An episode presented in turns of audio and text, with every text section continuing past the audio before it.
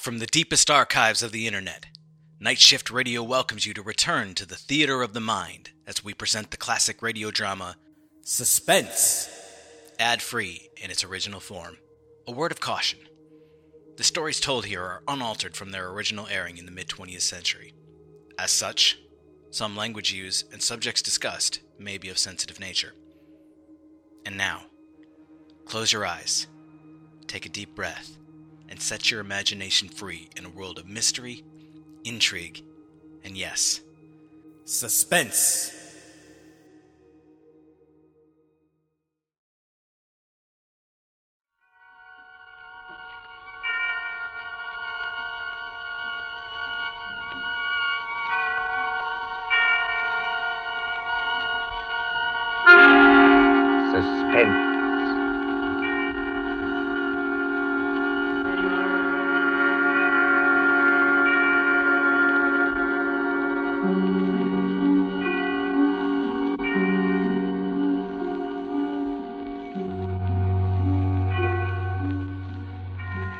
This is your narrator, the man in black. Again, about to introduce tonight's Columbia program, Suspense. The story is The Pit and the Pendulum by Edgar Allan Poe, the adaptation by John Dickson Carr.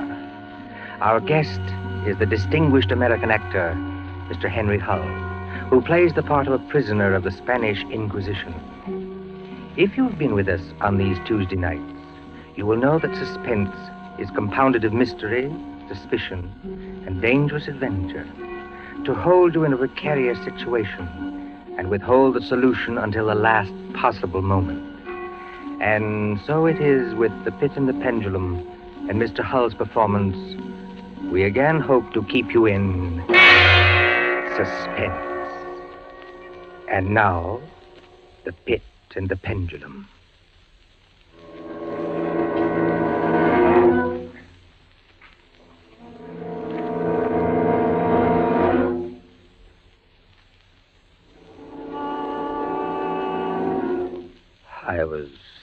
Sick, sick unto death with that long agony.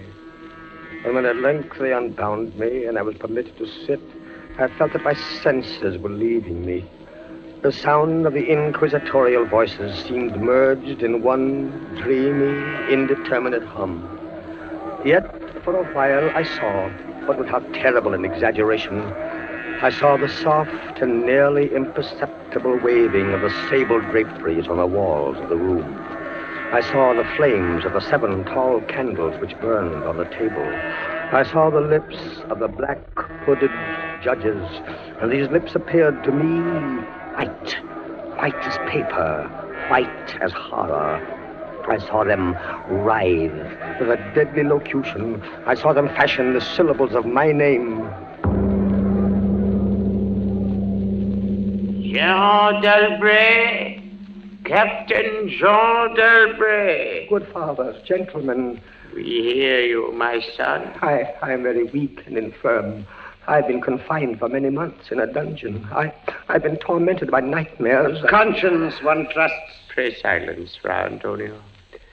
Even, even now, I, I have no knowledge of where I am or to whom I may be speaking. You are speaking to me, my son. I am Fra Pedro de Espela, prior of the Dominicans of Segovia and Grand Inquisitor of all Spain. Is this, is this the court of the Inquisition? It is. Oh, then, then God help me. He will help you, my son, if you trust him. But I, I am a French officer. That is true. A soldier and creature of the arch-fiend Napoleon Bonaparte. But a French officer nonetheless. A prisoner of war. By what right do you try me in this court? Let the clerk read the charges against this prisoner.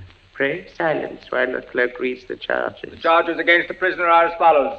Imprimis, that he is one Jean d'Albret, a captain of artillery in the army of Bonaparte, so-called Emperor of the French. This means nothing, as the prisoner says. It is no crime. Proceed. Item, that on the fourth day of September in the year of our Lord 1808, that said Jean d'Albret did wed, espouse, and marry the most noble lady, the Dona Beatrice Valdez, niece of the, and ward of the illustrious... One moment.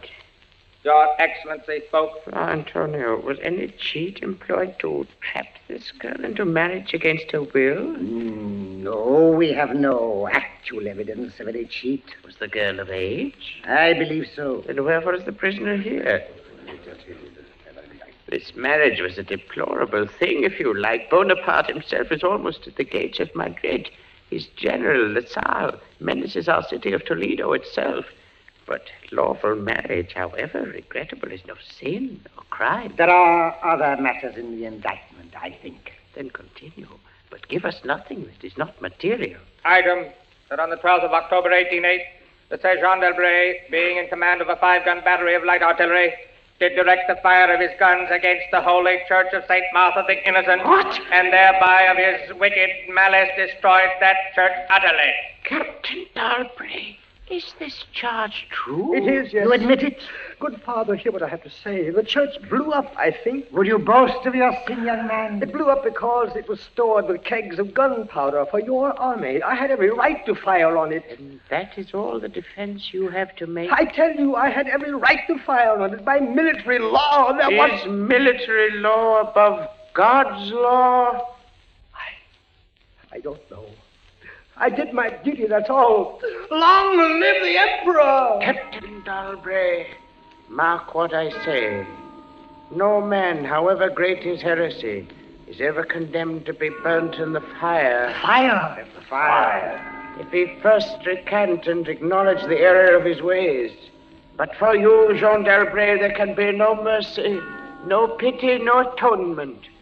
The only sentence of this court can be death. Death. Yes. The secular or government arm to which we must release you has devised two ways of punishment in cases such as yours. You hear the tolling of the bell? I hear them.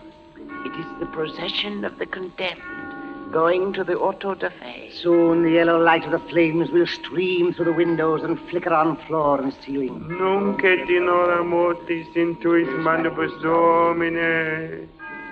Most of those condemned out of mercy will be strangled before they are burned. It cannot be so with you, Jean d'Albret.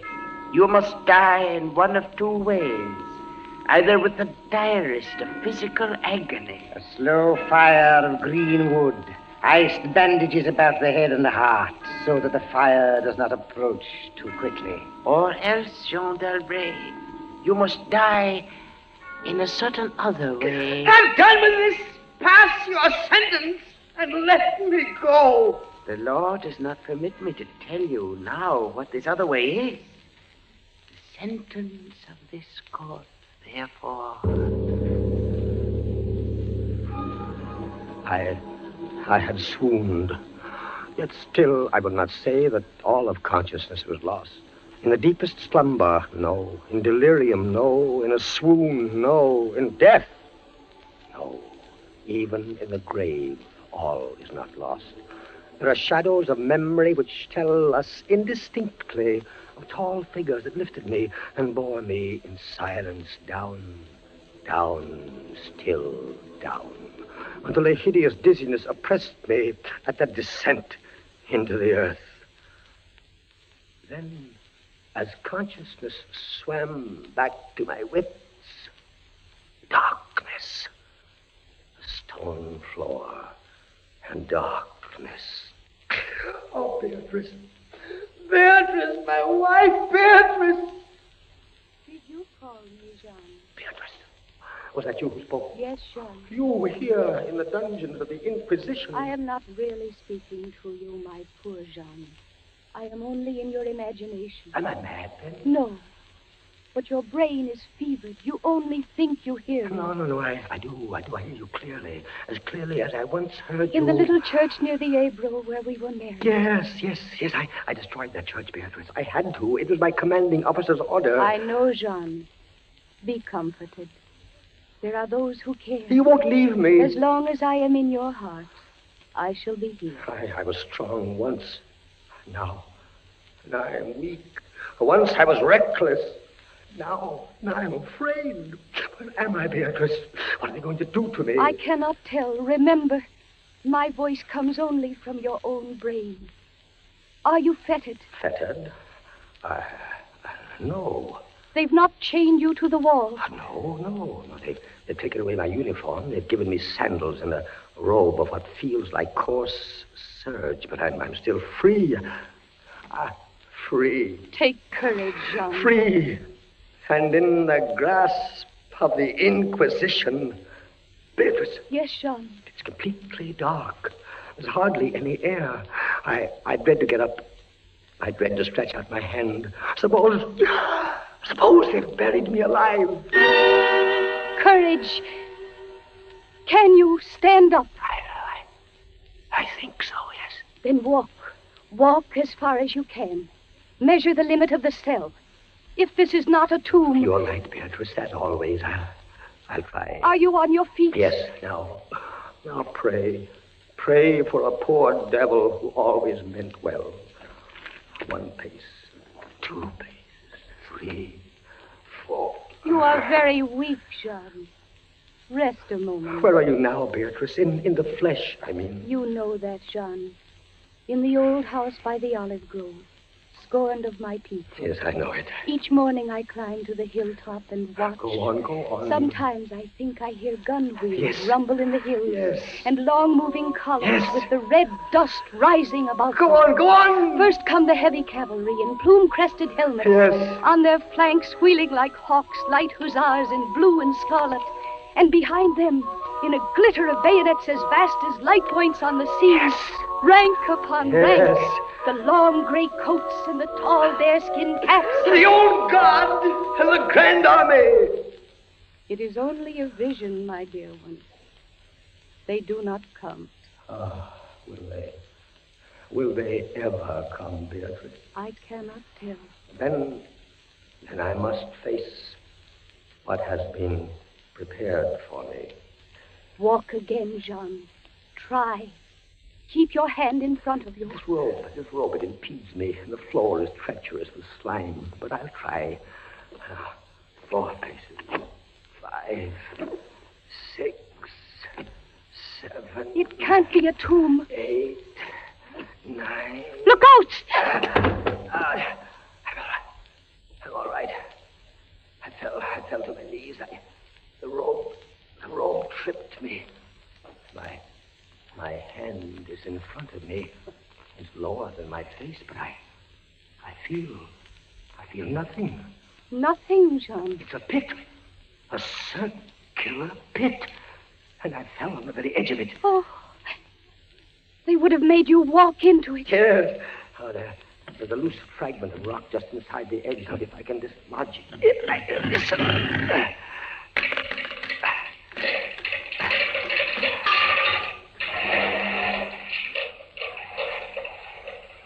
Water. There's, there's something down there. Rats, it may be. Rats, yes, but something else. I, I heard it move. So did I.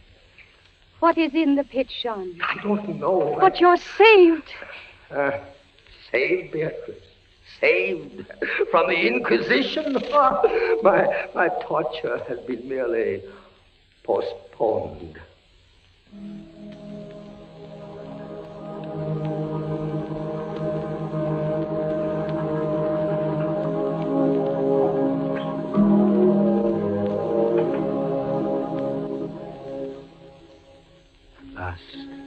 deep sleep fell upon me. Sleep like that of death. How long it lasted, I, I know not. But when I opened my eyes once again, I could see. Yes, see. My prison was large and lofty. Its walls formed of massive iron plates, bolted or joined together. A wild, sulphurous luster, I could not trace its origin, lit up the dungeon, and the circular pit, and the crudely daubed skeleton figures painted in evil colors on the iron walls. Skeleton figures, demon figures, gargoyle figures. Their colors a little blurred, as from the effects of the damp. It must approach you slowly and force itself into your mind. It must stalk you like a tiger. It must bring you face to face at last with the king of terror. When I when I regained consciousness, I lay on my back and at full length on a low framework of wood. To this framework, I was securely bound by a long fastening resembling a surgical bandage. Bound? But why? Why? Why? The bandage passed round and round my body, leaving at liberty only my head and my left arm. With much exertion, I could supply myself with food from an earthen dish on the floor beside me. It was meat, highly seasoned, but there was no water. Beatrice! Beatrice, where are you? Here, Jean, as always. Your voice sounds stronger. Does it, Jean? And I. I can see you now. I can see you as clearly as I saw you months ago. Oh, I wish it were true. Your bonnet and the parasol you carried in summer, and the high waisted blue dress. You are weaker, my dear, and more uh, fevered. Have I. Have I been asleep? Yes, Jean. They must have been here while I slept. They bound me. Why? Why? Why? Why? Stop those voices! Stop them! Mine Why? too, Jean. Why? I am not here either, you know. Don't drive me away. Beatrice, Beatrice, look, look, look. Where? At the ceiling of this room, 30, 40 feet up, what do you see? I see painted on the ceiling a figure of Father Time. Anything else? But Father Time carries no sign. No. He carries instead what looks like a gigantic pendulum from an ancient clock. About one thing, I swear I'm in my right senses. I saw that pendulum move. A painting cannot move. Yet I swear the pendulum did move. It swung a little back and forth, just like a real pendulum. Try not to trouble your brain. That pendulum is real. Beatrice, Beatrice, take care. Take care of what? You're not looking at the pendulum now. Take care of the rats, the rats from the pit.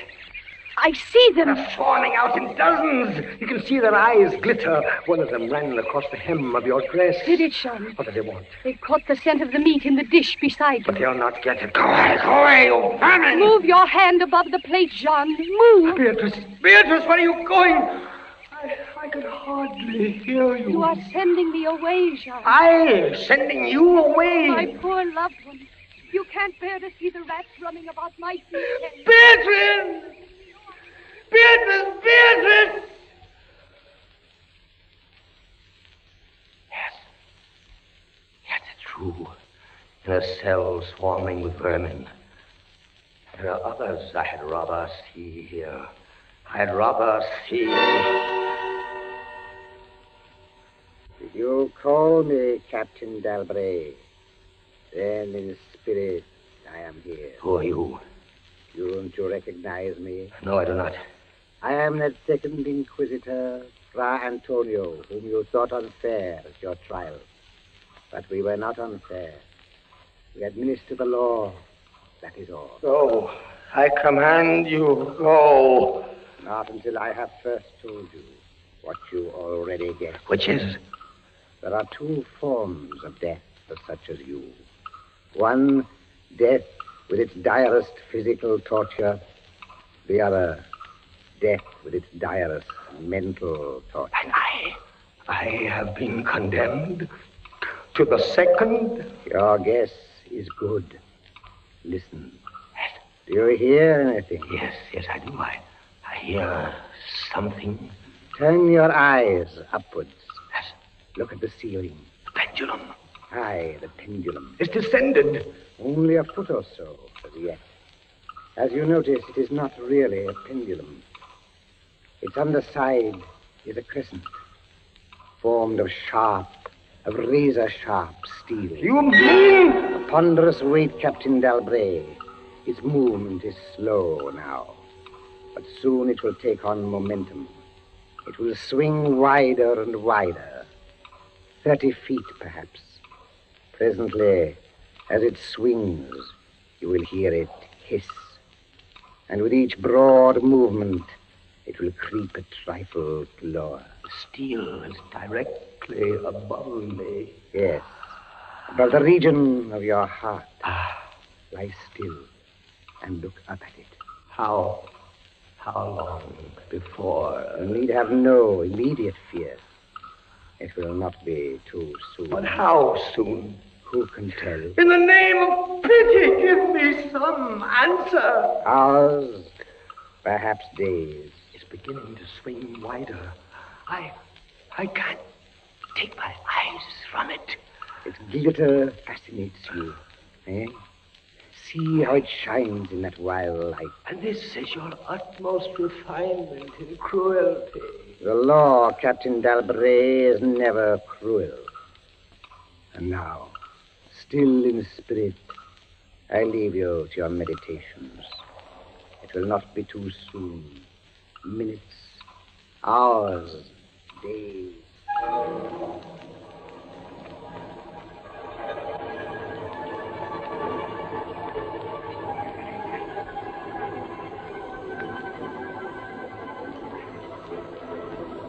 Down.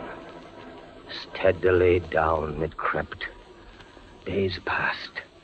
It might have been many days before it, it swept so closely to fan me with its morbid breath. Minutes. Hours. Days.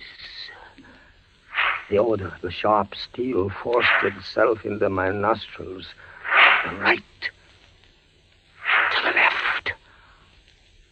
Far and wide. The shriek of a damned spirit. To my heart, with a stealthy pace of a tiger. Down. Certainly, relentlessly down. I, I prayed. I wearied heaven with my prayer for its more speedy descent. I grew frantically mad and struggled to force myself up against that swinging, glittering death. Ah, of no avail. Down, still unceasingly, still inevitably down, the sharp steel flashed past within three inches of my chest. Beatrice! Beatrice! Jean, Beatrice! Beatrice, where are you? I heard you calling, Jean. I am here. It is a strange thing, Beatrice. I'm quite calm. You are resigned then. No, that is the strange thing. Even now, I am not resigned. Is there a way out? How can there be? Ten, twelve more vibrations, and will fray the surge of my robe. Only lightly as a razor in a delicate hand. There will be many sweeps before it bites deep. No, I can't escape it. You kept me away from you, Jean. You locked me out of your thoughts. If I am here only in your thoughts, why should I fear the rats? Rats! You open your eyes and your eyes blaze. What is it? Rats! Do they, do they still swarm here? Across the floor and over the meat platter. They have taken nearly all your Yes, food. yes, yes, of course, they're ravenous, and they have sharp teeth. Well, The meat is oily and spiced. If I take what remains of it, scatter, you vermin! And rub that meat from the bandages that hold me here. try it, Jean. Try. It may be too late. If I leave my body a fraction of an inch up. Try it, I tell you. Try. Ah, but look, they scatter as soon as I do try. But they are watching you. I can see their eyes glitter. They're creeping back. Can I stand the rats crawling across me? Can the flesh bear it? One of them has leaped on the wooden framework. Another follows. They're gnawing at the bandage. Seven, eight more sweeps of the pendulum the and... bandage give way? A little Lie yes. still, Jean, lie still. Ten, twelve, a dozen rats now. Is death, I wonder, worse than this disgust? A dozen sharp knives could do no better. The bandage is loosened to ribbons. Now, if you move sideways, Yes. carefully, Yes. and drop to the floor. Ah, Beatrice, I can't move. My arms and my legs are numb. There is no power The to... steel has frayed your robe. A minute more will be too late. Then- Try. Then, with all the strength that is in me, and all the hate that I bear my enemies... Free! A second free! Free! Pendulum stops. They are drawing it back up through the roof. Each move I make is watched. You never doubted Yet, with all they could do to you, they have failed twice. they will not fail. No more dallying with the king of terrors. What else can they do? I can't say. See, see how the rats gnaw in silence at that bandage. To what food, I wonder? But you escaped the pit. I escaped it once. Listen. What do you hear? A groaning. Uh, yes, a grinding as of metal. It was only the cog wheels of the pendulum. I think not, Beatrice. Why not? It seemed to come from behind those iron-plated walls. It seemed to shake the dungeon as a mill wheel might shake it. it... Stand up, my poor Jean. Get up off your knees. I can't, Beatrice. I can't endure anymore. The paintings on the walls of this dungeon, the skeletons and imps and devils, they seem different. They are different. The colors sharpen and grow bright. The demon's eyes glare. The skeleton hands outstretch.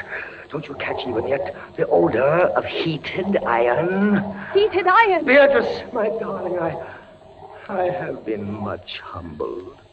But I won't, I won't have you see me in tears. I, I order you to go. Jean, in the name of heaven. Beatrice! You're sending me away. Yes, yes, Jean. in the name of heaven. Go, go!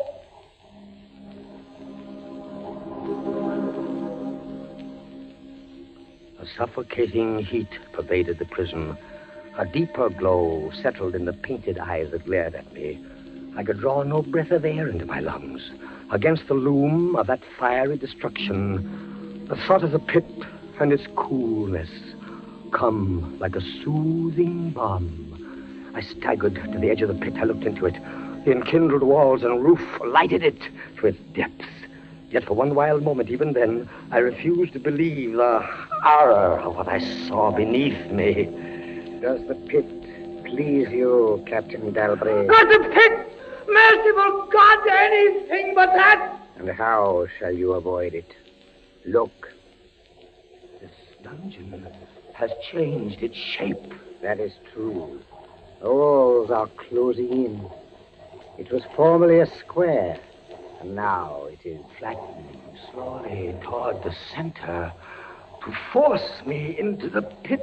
Of course. Ah, it'll force you along with me. Again, apparently, you must be told, Captain Galbraith, that you are speaking only to your own sick fancy. I am not here at all. Farewell. And now, now closer and closer through the red burning walls, forcing me into the pit with a swiftness that left me no time for thought. I shrank back, but the closing walls pressed me relentlessly onward. At length, for my seared and writhing body, there was no longer an inch of foothold. I, I screamed once. I tottered on the edge of the pit.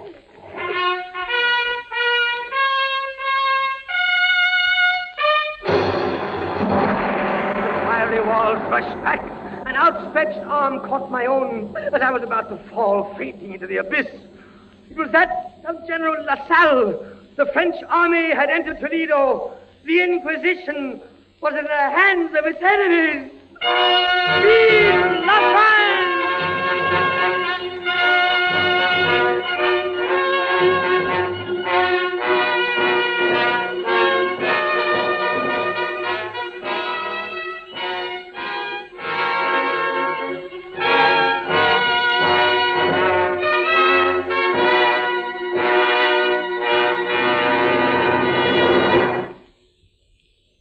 And so closes Poe's celebrated story, The Pit and the Pendulum, starring Henry Hull. We invite you to another adventure of suspense next Tuesday at the same hour. Until then, this is the Man in Black saying good night. William Spier, the producer, John Dietz, the director, Bernard Herrmann, the composer conductor, and John Dickson Carr, the author, are collaborators on Suspense.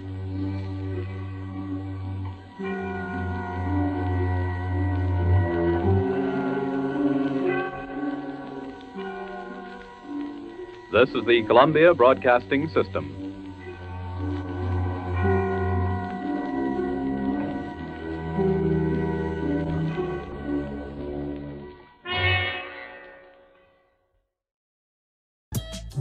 Father's tragic past, hidden in the adventures of a cartoon mouse. A cautionary tale on the dangers of temporal tourism. A woman searching for answers after the death of an old friend. This is the Storyteller series, a Night Shift Radio original. Every month, we bring a new short story to life in a full cast audio drama. we publish a second exclusive story to our online print edition, and we give you a glimpse behind the pages with our author interview series. Subscribe to the Storyteller series wherever you listen to podcasts, and visit nightshiftradio.com for more information.